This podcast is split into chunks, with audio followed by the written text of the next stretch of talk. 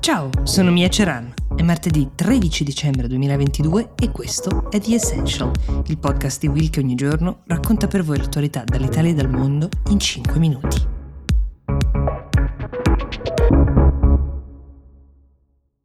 È già stato ribattezzato la Tangentopoli europea, questo dai giornali italiani, ma anche il Qatar Gate, seppure, eh, come ha voluto sottolineare la Presidente dell'Europarlamento, la maltese Roberta Mezzola, sono le democrazie europee ad essere sotto attacco, in particolare l'unica istituzione europea, cioè l'Europarlamento, che viene eletta direttamente dai cittadini dei 27 paesi che compongono l'Unione. 705 parlamentari, tra i quali c'è chi è pronto a scommetterci, stanno per esserne individuati degli altri, oltre a quelli già arrestati, che avrebbero accettato cifre ragguardevoli in contanti arrivate dal Qatar per sostenere la causa e il riposizionamento su scala globale di questo paese e per chiudere un occhio sulle reiterate violazioni dei diritti umani dei lavoratori che hanno contribuito a realizzare le infrastrutture dei mondiali di calcio che tutti stiamo guardando in questi giorni. 600.000 euro in contanti sono stati sequestrati soltanto venerdì scorso in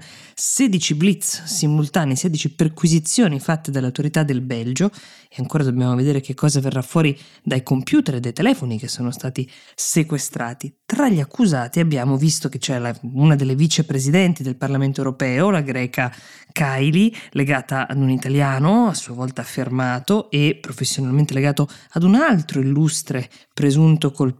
italiano, Antonio Panzeri, la cui moglie e figlia accusata a loro volta di corruzione, riciclaggio, associazione a delinquere Fiumi di cash sono stati trovati anche nella loro casa in provincia di Bergamo, sono in procinto di essere estradate e consegnate alle autorità del Belgio perché vengano processate. È un danno enorme, lo è per l'Europarlamento che rischia appunto di vedere la sua credibilità uh, minata. La Presidente Ursula von der Leyen propone addirittura di istituire una commissione etica che possa lavorare apposta per ripulire il marcio, di cui però ancora non sappiamo l'entità, ma è un fiume di fango anche per la sinistra europea. I nomi finora usciti appartengono tutti a quell'area lì e la maggior parte di questi sono italiani, ma l'elenco, di questo possiamo star certi, è destinato ad allungarsi. Vi devo qualche aggiornamento su quel che sta accadendo in Perù, perché l'ultima volta che ve ne ho parlato era per raccontarvi di quella vittoria sul filo del rasoio nelle ultime elezioni, era il luglio 2021, vinse Pedro Castillo, insegnante di famiglia poverissima che con un'agenda molto di sinistra, la promessa di lavorare per una parità sociale ancora sconosciuta al paese, aveva battuto degli sfidanti che invece fanno parte dell'establishment vero e proprio peruviano ha acceso così le speranze di moltissimi cittadini che sognavano una rinascita per il Perù. Ecco, mentre vi parlo, Pedro Castillo è in prigione a Lima, la capitale. Al suo posto siede quella che è stata la sua vice, cioè Dina Boluarte, in questo caso prima donna a ricoprire il più alto degli incarichi in Perù, ma il modo in cui si è trovata a farlo è quantomeno originale. Cosa è successo in questo breve ma concitato mandato di Castiglio? Lui dal giorno zero ha accusato l'opposizione di aver provato a cacciarlo in ogni modo, tramando, di avergli lavorato contro in modo più o meno trasparente. Fatto sta che le sue promesse di decentralizzare il potere, di dare più controllo al popolo sulla gestione delle risorse naturali del paese e altri grandi slanci, si sono di fatto imbattute contro un'inflazione galoppante, una sua conclamata inesperienza politica,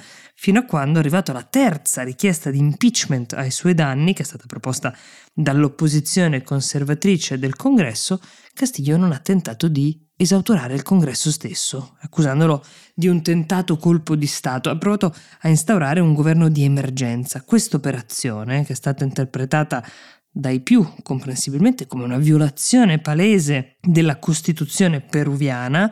ha fatto sì che lui finisse in galera. Vi dicevo, si sostituisce a Castiglio la sua vice, che però sta avendo non pochi problemi nel ricomporre un governo, non che a Castiglio questa cosa fosse invece riuscita con successo, visto che c'erano state una sfilza di dimissioni e defezioni di ministri con accuse reciproche, mentre nel paese è scoppiato il caos, manifestazioni di piazza da Lima ma a tantissime altre città nel fine settimana sono addirittura culminate con la morte di due ragazzi di 15 e 18 anni, pare per colpi di arma da fuoco sparati dalla polizia peruviana. A manifestare in piazza ci sono sia i sostenitori di Castillo, che vedono nel suo arresto un tentativo di bloccare il suo slancio per cambiare il paese, per liberarlo dall'establishment che è al potere da ormai molti anni, chi invece anche sostiene che Castillo sia a sua volta un autoritario mascherato da politico di sinistra che stava chiaramente invece cercando di prendere il potere in modo improprio. La proposta della neopresidente Boluarte per ora è di anticipare di due anni il ritorno alle urne, quindi dal 2026 al 2024, ma se anche questa fosse una soluzione, la gestione immediata resta invece un rebus che nessuna delle figure sulla scena peruviana in questo momento sembra in grado di risolvere. Prima di lasciarvi vi segnalo l'arrivo di un nuovo podcast in casa Will, si chiama Per Terra. Silvia Lazzaris e Progetto Happiness cercano di analizzare e combattere la cosiddetta ecoansia. Lo trovate in esclusiva su Spotify, il link invece è proprio nella descrizione di questo episodio. The Essential vi dà appuntamento domani. Buona giornata.